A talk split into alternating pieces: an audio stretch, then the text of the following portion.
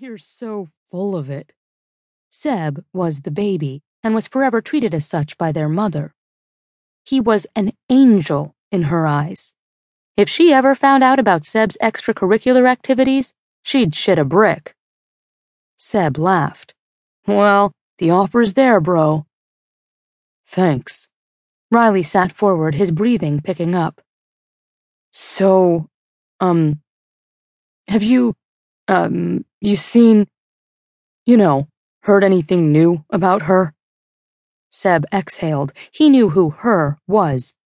Riley asked every time they spoke. He said softly, No, not for a long while. He paused. Last I heard, she'd moved. Riley nodded, relief and sadness curling in his stomach. Do you know if she's. Dude, why do you do this to yourself? Seb snapped. Pick up the fucking phone and call her. You know I can't, Riley argued, pushing his hand through his hair. She told me not to. And when was the last time you did what you were told? Riley chuckled despite himself. I know, but. He closed his eyes briefly, then stood and wandered slowly through his apartment toward his bedroom. For her, I will. Sure. There was a hint of frustration in Seb's reply. Look, I gotta go to work. Let me know if you hear anything, okay? Riley nodded. I will. Take care, yeah? You too. Later. Riley ended the call as he entered his bedroom, his gaze going to the chest of drawers in the corner. Shit, he was his own worst enemy. He tortured himself far too much. Maybe that was why he was feeling so off. Still, Taking a deep breath, he dropped the phone onto the bed, went to the dresser, and pulled the top drawer open.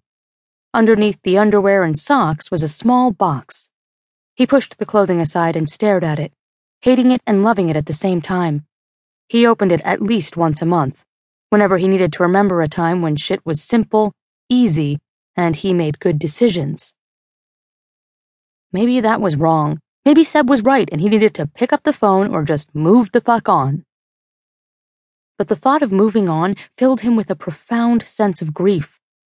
His brother didn't understand that turning off 20 years of feelings just wasn't that fucking easy.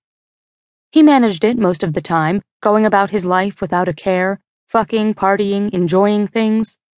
But lately, Jesus, it was such hard work. Riley slammed the drawer shut and yanked his cell phone out of his pocket scrolling through his contacts until he came to a name he called at least every two weeks. She answered on the third ring, making him smile.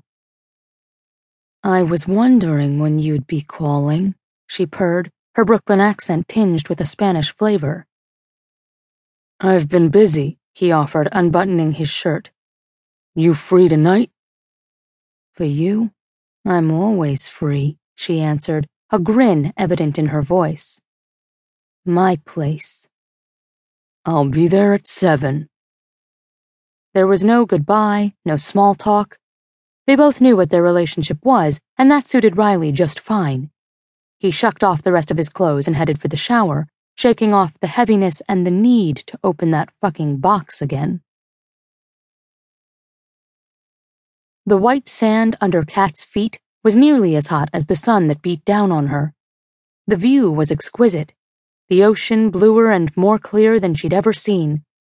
Small green islands winked in the distance, and the sky was utterly devoid of clouds. She briefly closed her eyes and breathed in deeply, fighting off the heavy jet lag. She'd never been to Greece before, and the island of Skiathos was simply gorgeous, while the beach villa she and Carter were staying in for five days before they traveled on to Italy was beyond amazing. She stepped forward and let the warm sea wash over her feet, grinning when the scent of her husband suddenly floated to her. Husband. Wow.